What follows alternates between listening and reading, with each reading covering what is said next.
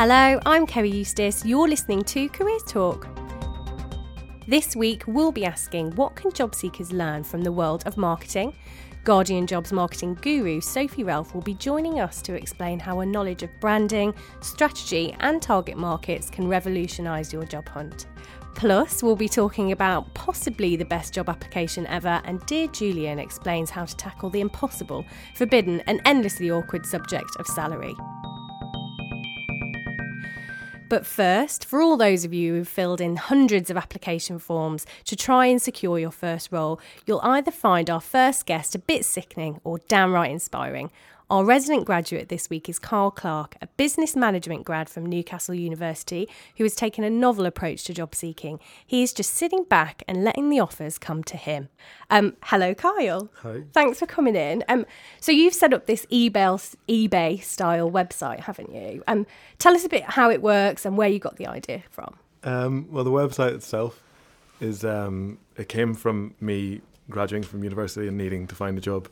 Uh, I started the the normal process, spent a long time on my CV, and then uh, started applying for jobs and realized a lot of these uh, application forms don't even ask for a CV.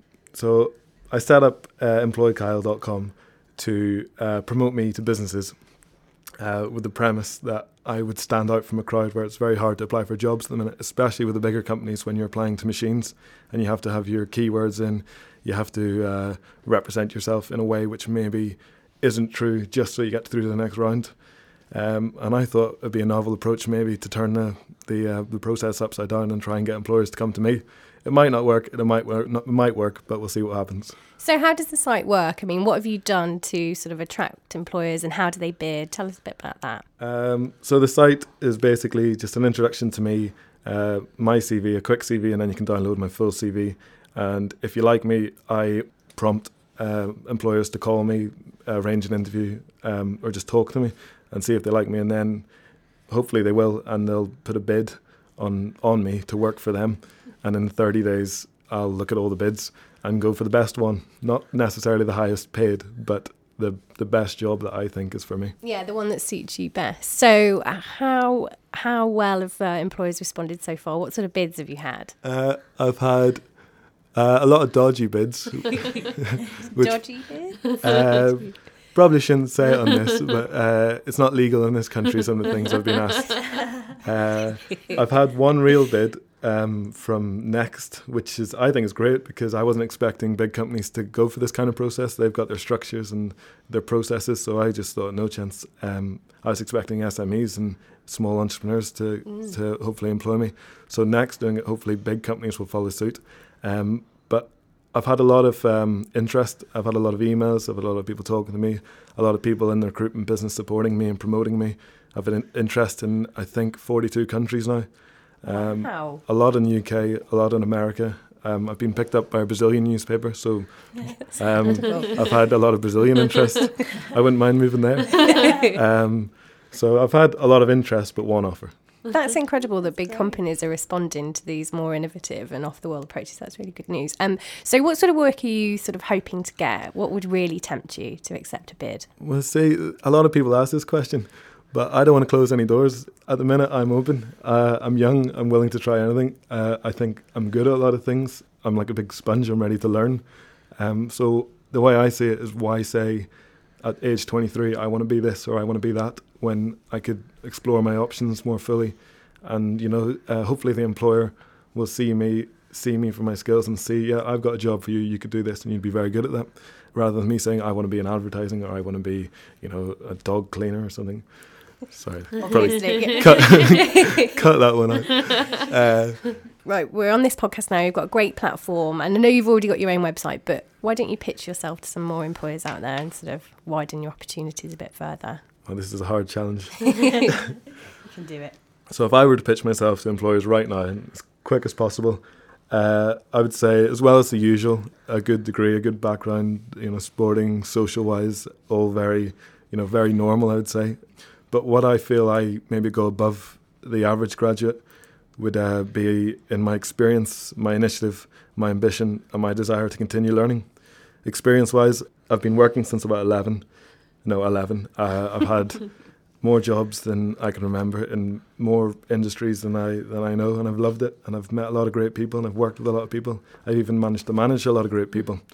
Um, initiative wise, I've uh, won kind of national awards. Became third in an Entrepreneur of the Year competition. I won the L'Oreal Brandstorm UK round and got to the international finals and uh, lost out to the winner.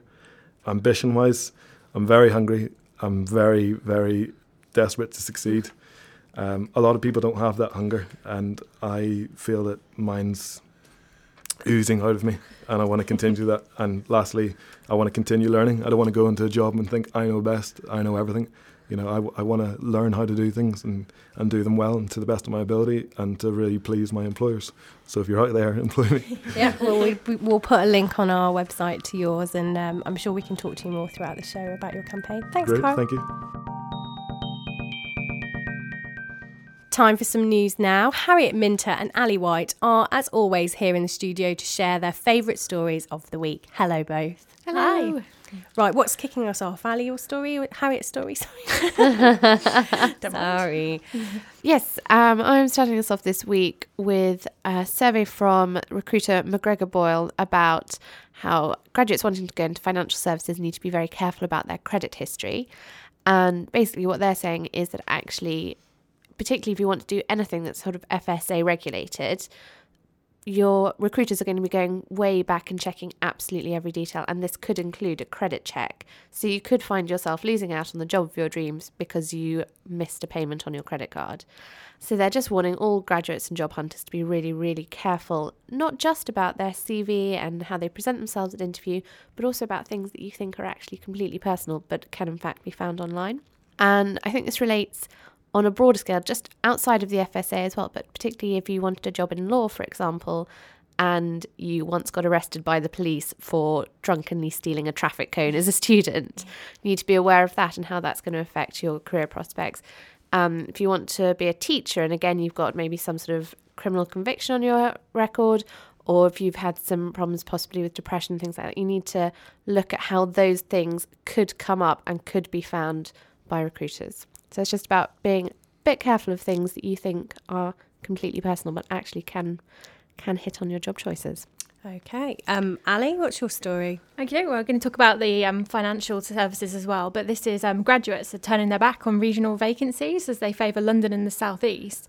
And it's PricewaterhouseCoopers who have reported um, 17,000 applications for 1,400 vacancies across the graduate, intern, and student entry schemes. So no lack of interest there. But what they've actually seen is applications to London and the South East dominate these applications, you know, representing 70% of the interest, despite only really representing half of the available vacancies. Whereas it seems like graduates are turning their back on regional HQs in Birmingham, Manchester, Leeds, and Newcastle, where it was flat or in some cases small decline in applications. And actually, for people that are still looking for a job, there is a handful of vacancies still available for these jobs starting in October. And, um, you know, the companies say some of their biggest um, teams and clients run from these regional HQs. So a bit, you know, baffled why people aren't applying to them. And it's interesting because we did run a recent Q&A on accountancy and one of the um, experts came along and said the big four firms offer the same career opportunities regardless of whether you're in a regional or London HQ. You know, you might get a broader range of industries to work with, you know, more exposure to those clients. And, you know, think well about your lifestyle. You know, it's not cheap to live in London and you might find, especially if you're committing to a three-year training contract, that you might prefer to be, you know, outside of the capital and in a, you know, fun, vibrant city like Newcastle. I think that's really true. Um, two things. One is um, also in that Q and A, I think one of our experts said that you can actually sometimes move up the scale quicker mm-hmm. if you're outside of London, but simply because you'll have more client contact, you'll have more direct experience. Yeah. So you've got um, better things to put on your CV. And the other thing is, I do think you have to be so aware of how your salary matches how expensive yeah. living in London is. And if um, I know most companies offer a sort of London weighting, but even if you're on a fairly similar salary and you're in Newcastle or Leeds or Manchester, your money can go an awful lot further. Okay, my story is about what potentially or debatably could be the best job application ever. And um, this is about a guy called Graham Anthony who's created a video CV on YouTube, and people on Twitter and YouTube and blogs are all talking about him. And uh, make your own mind up, we're going to hear a little clip now. Hi. I'm Graham Anthony and welcome to my Curriculum Vitae interactive video. I've produced this video because let's face it, communications have changed. There's nothing wrong with a good old fashioned pen and paper, but it's evolved into something far more exciting and accessible. On top of that, I'm a PR practitioner and a good one at that. Spinning words and narrative is what I'm trained to do. This is me in my natural habitat. 100% transparent, you might not warm to what you see initially, but on the other hand, I can be whatever you need me to be. To find out more, click on one of the links. So he's out of work, and what he's done is um, put together a video CV using YouTube annotations, which, if anybody's unfamiliar, is a sort of a program on YouTube where rather than just uh, posting up a standard video, you can add in links so you have different chapters or you can link to an external video so you've almost got videos within a video and you can it's just okay. like a more advanced uh, piece of youtube technology and he's done that to create this video and it's it's got all the standard cv sections you know it's got a bit about him it's got um, his skills it's got a portfolio um, but he tackles it in a really sort of creative and innovative way. So, say, for example, in the portfolio section, he sort of discusses the brands that he's worked for, but he presents it visually. So, he does sort of picture ma- mashups of the companies. so, for Nando's, he's got a picture of uh, like an old lady asleep. So, she's like a Nando's in, which I thought was oh. quite funny. and, um, and then on the uh, skills section, he's got, you know, uh, the Subterranean Homesick Blues video by Bob Dylan, yeah. where he, the really famous one where he holds up placards and he's he's done that for his skills. So he presents his skills on these placards, and it's a bit long of a section, but you know it works really well. Um, and he that video, just the intro section, has had eighteen thousand, nearly wow. nineteen thousand views on YouTube. I mean, who among us could say that that many people have looked at our CVs? Mm-hmm. Definitely, well, no, ten maybe have looked at yeah. it. you know, it's really high. So what he did, he sent this to um, a PR agency called We Are Social, and they sort of uh, communicate with brands and they sort of tell them how they can have better conversations on social media and various other PR companies. And they were so impressed. And the ones that couldn't offer him a job have posted it on their company uh, blogs, have tweeted about it to say, look, we can't give him a job, can you? So, sort of endorsing him. And like lots of people are talking about this guy. There was a, a blog on PR Week by um, Paul Armstrong, and he's sort of badged up as one of the most influential people in sort of PR. Mm-hmm. And he said, if you can't create, if you want to work in PR and you can't create a video like that using YouTube um, annotations, you can't show that creativity creativity, you can't communicate that way, basically you're screwed and you won't be able to get a job in PR because, like uh, what Kyle did with his website, mm. he's managed to show that he's got the skills, he can use the technology, and, and everybody's really impressed. Wow. So I'm a fan. What about yeah, you guys? I think you have to be a bit careful though because um, this guy, I've seen the video and it is really good. He does slightly annoy me a little bit, which makes me wonder whether I would hire him. But um, there was, if I was ever in that position of power, I don't think I would be. Um, there was a guy about four or five years ago did something similar, and he I think just finished an MBA at Harvard. I mean, it's a very very big, impressive school, and um, he wanted really wanted to work in investment banking, hadn't been able to get a job, so posted a video CV on YouTube about why all these investment banks, I think specifically Goldman Sachs, should hire him. And unfortunately, he was not one of life's natural charmers, I think it would be fair to say. Um, and yeah, he got loads and loads of hits, and it went around the world, and it became this big fi- viral sensation, but for all the wrong reasons. And so I think if you're going to do this, that's great, and it shows a lot of creativity maybe run it past somebody with a very neutral head first. so the Graham Anthony's uh, video CV definitely beats that one. So he oh, could oh, kind so, of yeah. be the best job application ever. I mean, if anybody thinks they can beat him, you know, yeah. get in touch with us. Kyle.com.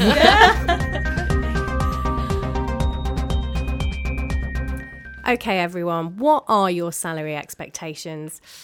Don't be shy. According to Julian Linley, creative director at Bauer, knowing your value is worth its weight in payday gold.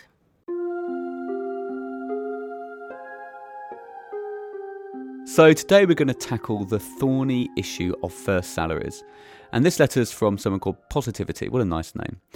I have recently applied for a position and have been asked to state my salary expectations. I'm very keen to work within this company as it is one of my preferred sectors. While I'm very realistic regarding salary expectation, I do not want to state a salary that might not be in line with their expectations at the risk of not being invited to an interview.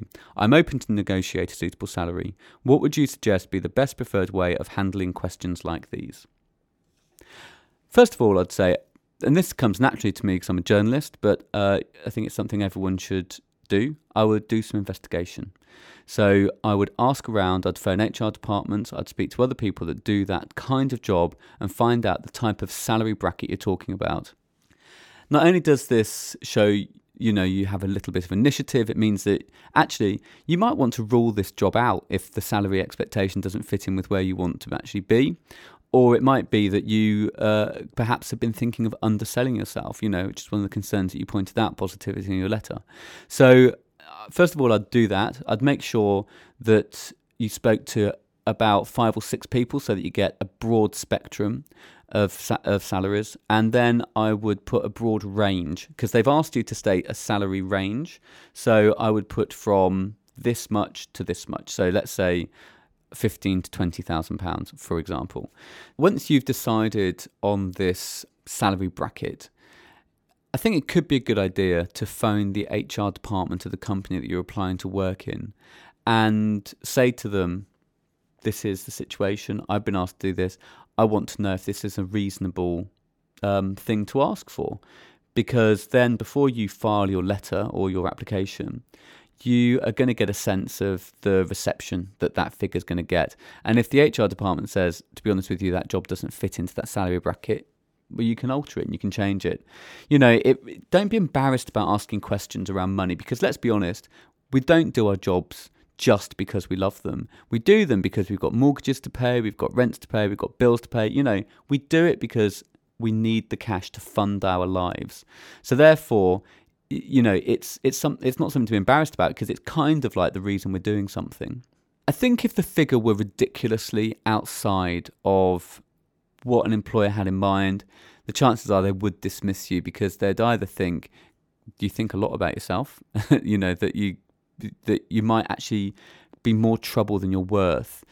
When you see someone has stated a really high salary, one of the first things that will go through an employer's head is this person's going to be asking for more money all the time.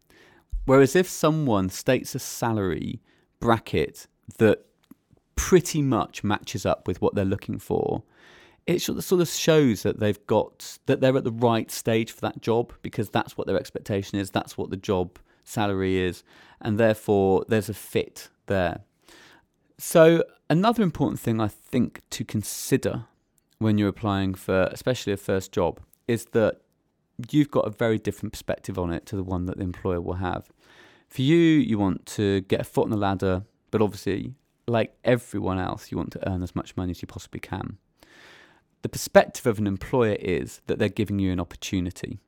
So, therefore, if you uh, enter into their business, you have more chance to grow and potentially earn more money than if you don't enter into their business. Of course, you have to pay your bills. You know, I get it. We've all been there. However, sometimes you may have to accept a job that is slightly less than what you would like to earn because the opportunity that that company is giving you is uh, it has more potential than you'd have if you were earning a higher salary elsewhere. So when I first started my career, I, you know, gosh, like everyone, I really wasn't earning that much money. And I had friends that I'd been at university with who had gone into much higher paid jobs, but the room for growth in those other jobs was, I mean, there wasn't any. You know, if you're the manager of a restaurant, that's pretty much what you're going to earn. Whereas if you go into a career where there is some scale, you can literally go all the way to the top if you want to, then it's worth accepting a smaller salary because there's more longevity in it. So, money is a really sensitive issue, but I would say try not to be too precious about it. That was Julian Linley.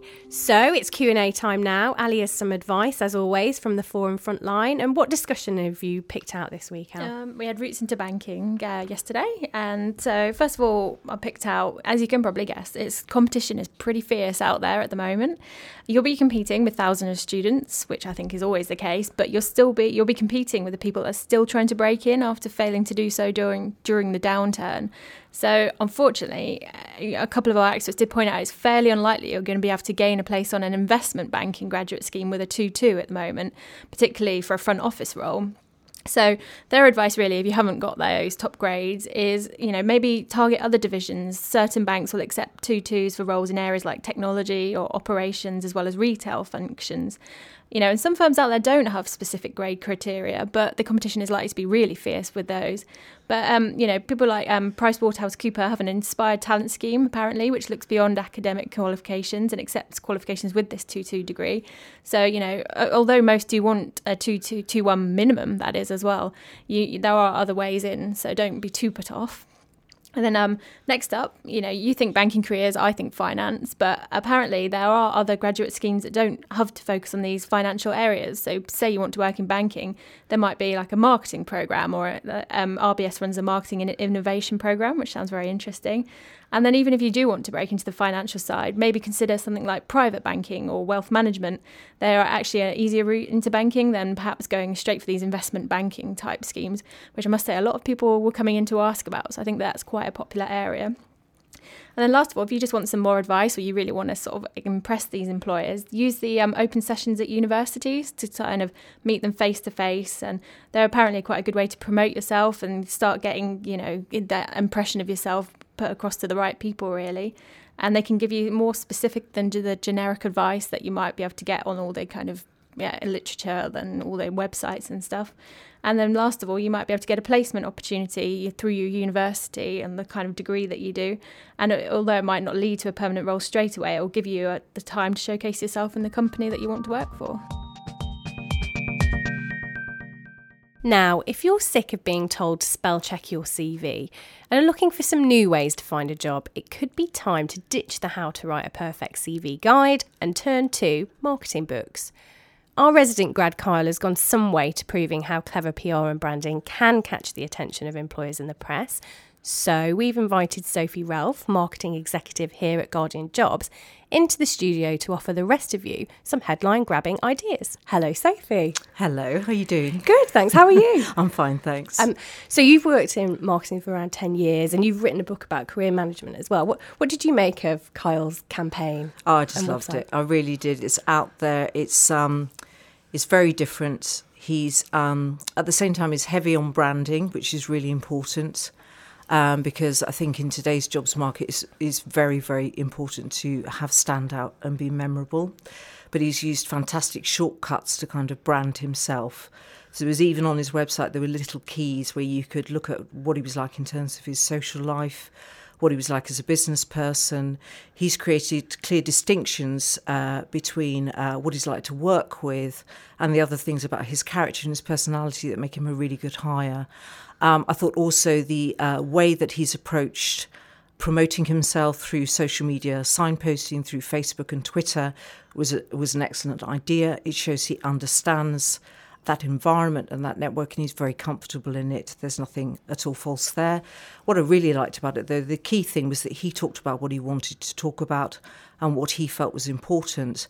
And I think that he sort of um, promoted himself in a very, very clear, business-like manner without being at all false or untrue to the character that he is, which is which is what uh, recruiters want, what companies want to hire. Carl, does that sound about right for you that you were trying to sort of integrate your skills oh, and that sort of stuff? That would be amazing. uh, no, I think that's uh, that's exactly what I tried to do, and it's you know it's translated well to you, and I hope uh, employers get that as well. But yeah, thanks. That was a really nice thing to say.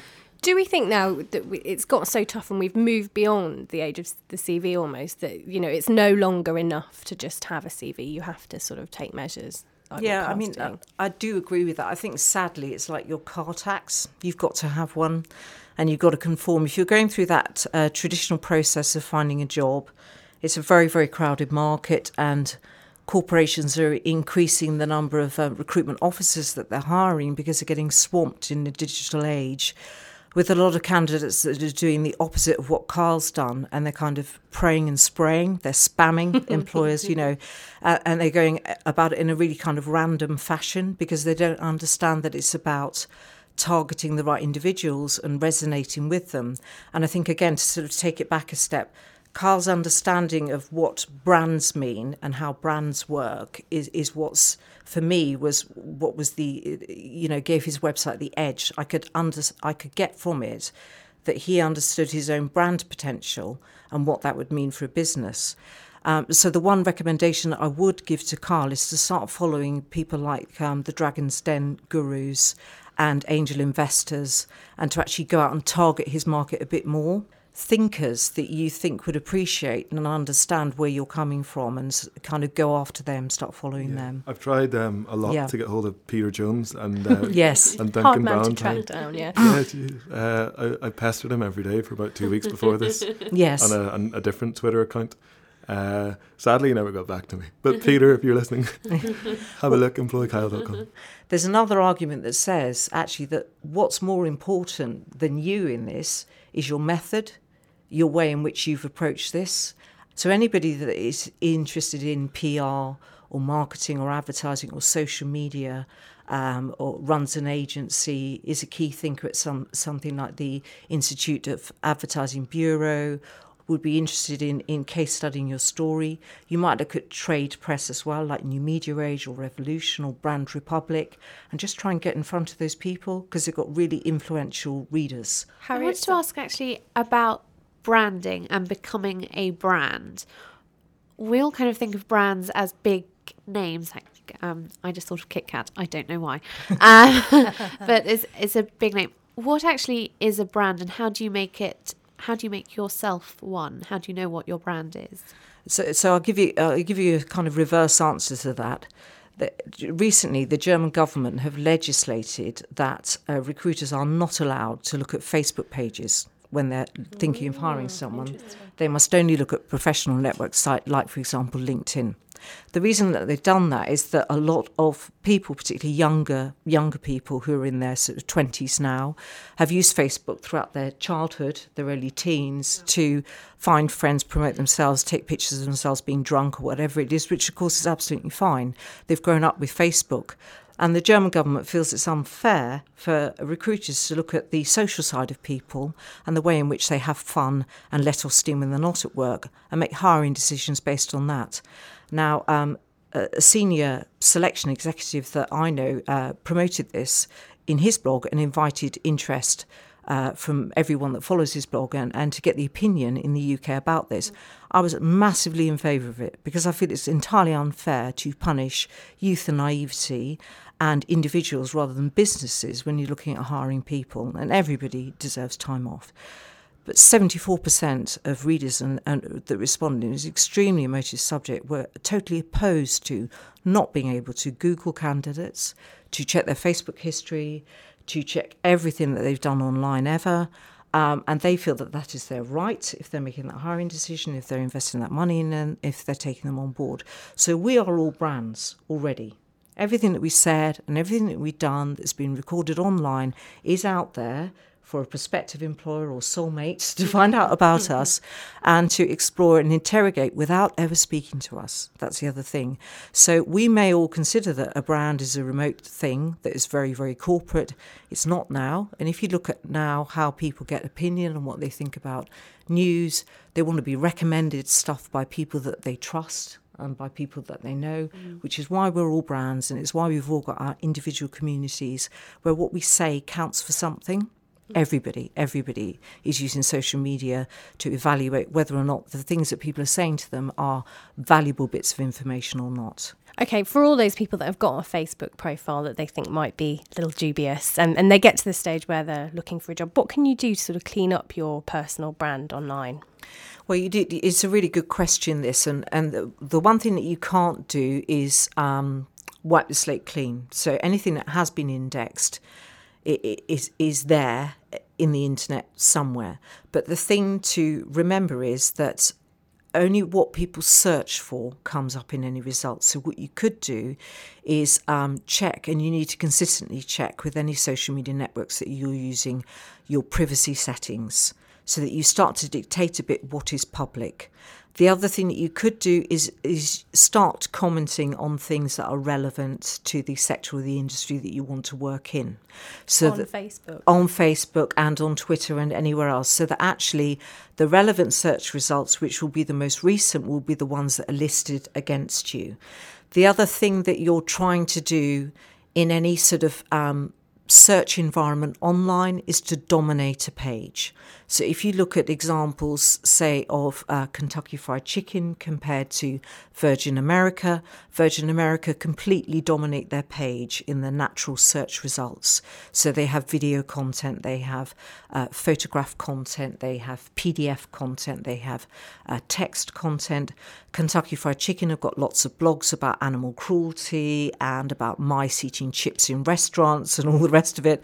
So you need to make sure and start creating a bit of content content. You could have a video CV, for example, that a friend could record for you on a handheld video, and you could publish that uh, on, uh, through a YouTube account or something like that, and then uh, tag that to your name, you could very quickly start to dominate your own space so that those results are really, really hard to find. And that's a kind of rebranding exercise. And let's face it, all those, you know, pop stars, big brands go through heaps of rebranding. They quite often have to reinvent themselves. And if they can do it, so can the individual.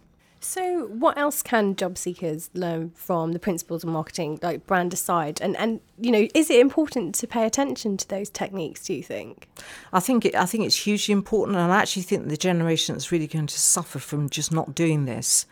And, and being scared of this and, and not wanting to understand it is the sort of 30 somethings. They really are struggling to do this and are actually the people that need to do it the most because they're in a, a, space where they've got to career change and where they've got to get competitive and they've got to start being a bit aggressive in terms of where they are seen and how they market themselves.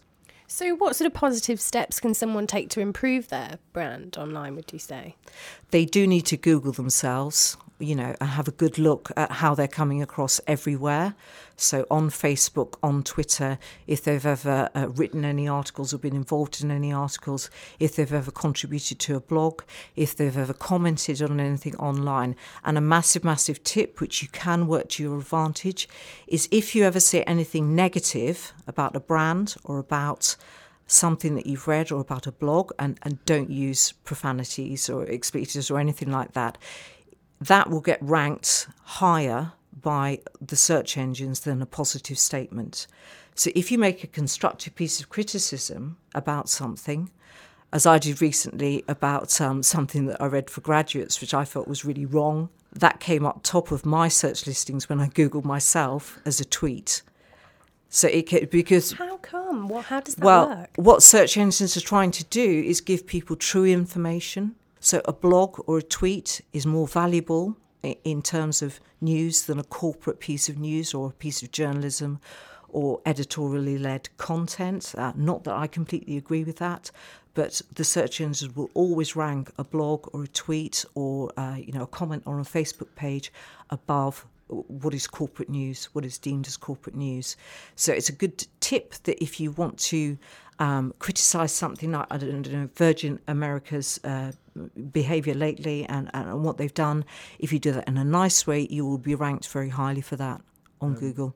One of my uh, very kind followers who's who's been giving me advice over the last uh, week, he posted something on my wall um, with some information on uh, a guy who got a job by he knew who he wanted to work for and the kind of people he wanted to work for. So he typed in their names and he made it come up. So when these people Googled himself, they found him saying "employ me," and that was a great way for them to use Google and search engine optimization to get a job. It cost it cost them six dollars, and I think he got a job in about a week. Um, I don't. I don't want to make it sound contrived, but Carl, do you sort of take any of that on board? Do you consciously sort of discuss the companies that perhaps you'd like to work for? Do you Google yourself to keep an eye on that sort of thing? Um, I have done, um, and at the minute it's, it's all very positive.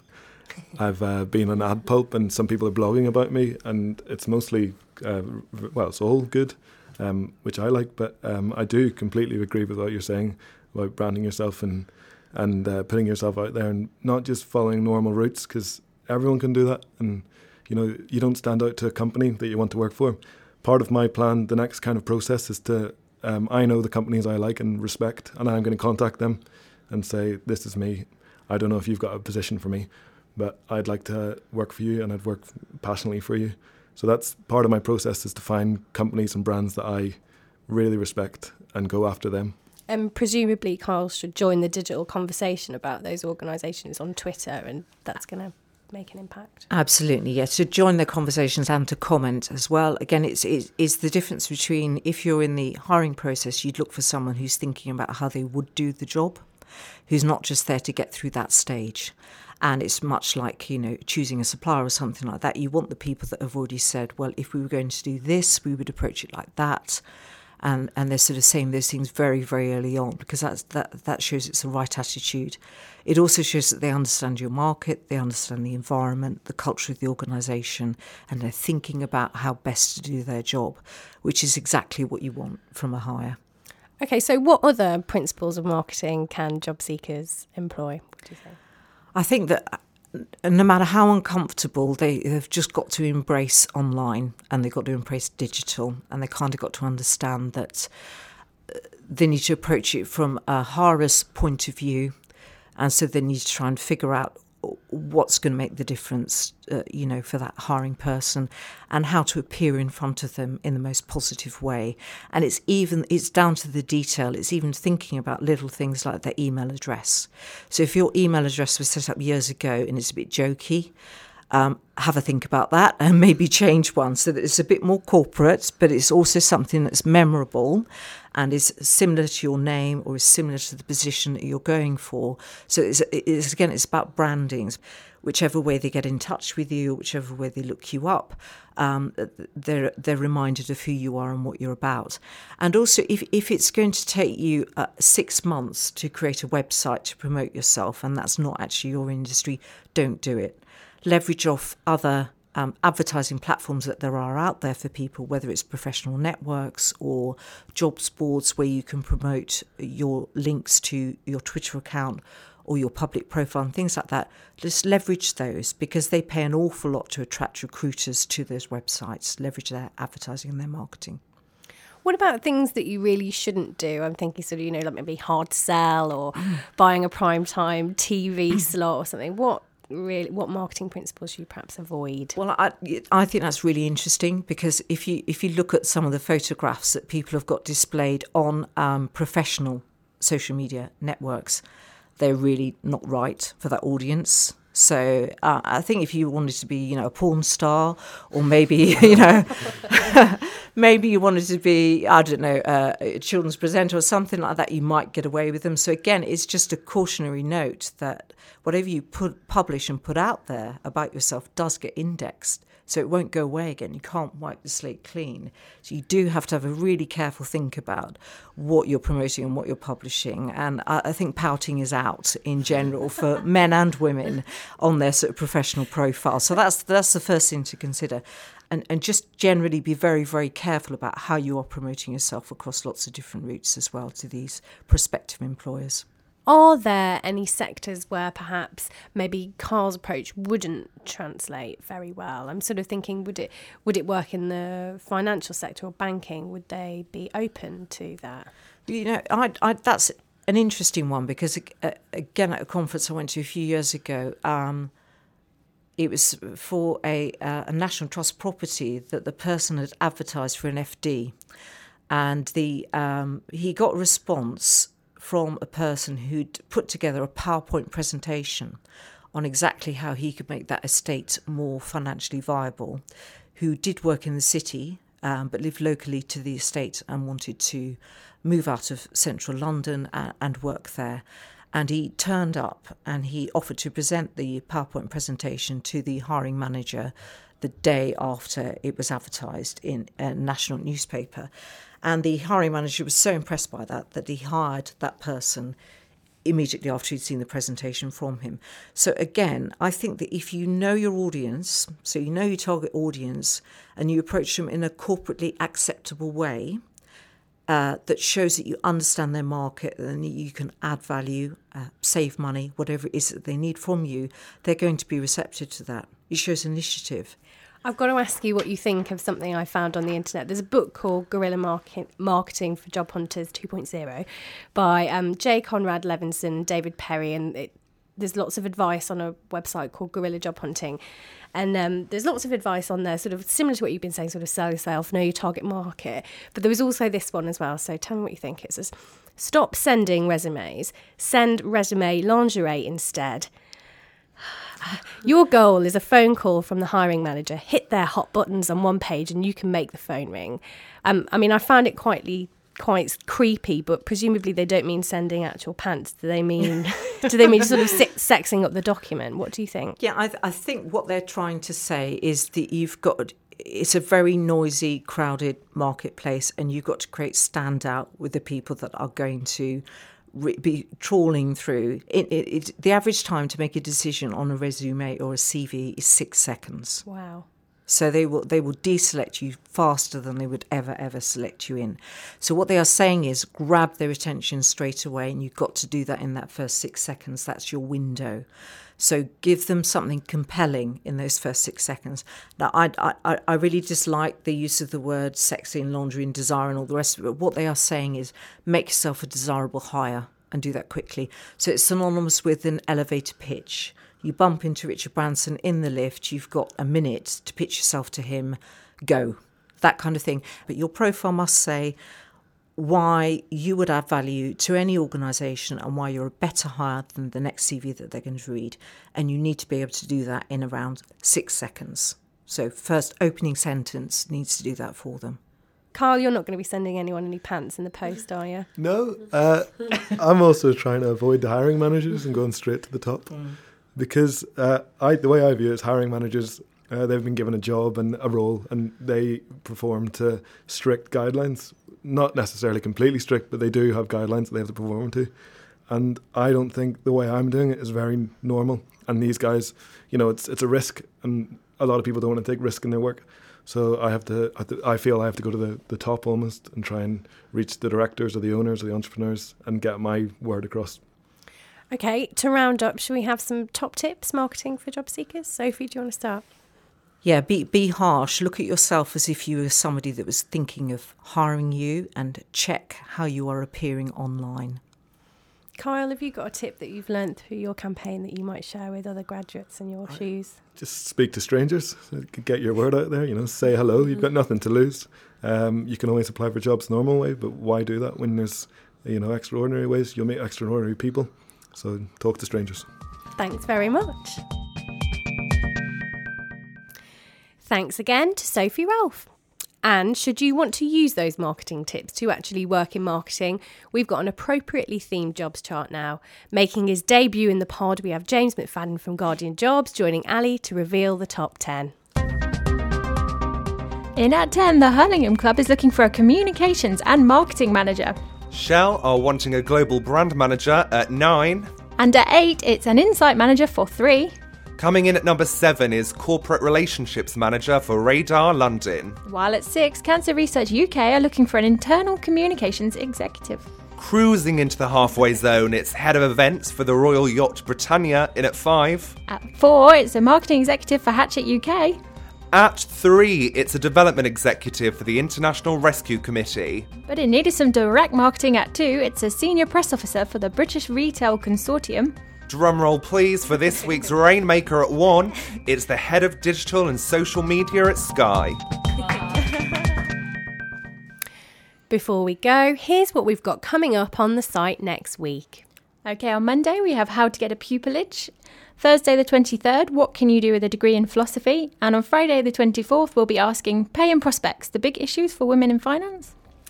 All that's left to say is thanks very much to our guests Sophie Ralph and James McFadden from Guardian Jobs, our innovative job seeker Carl Clark, who you should all go and check out his website. What's your website, Carl? Uh, employkyle.com, and you've got until about the 18th of October to get your bids in.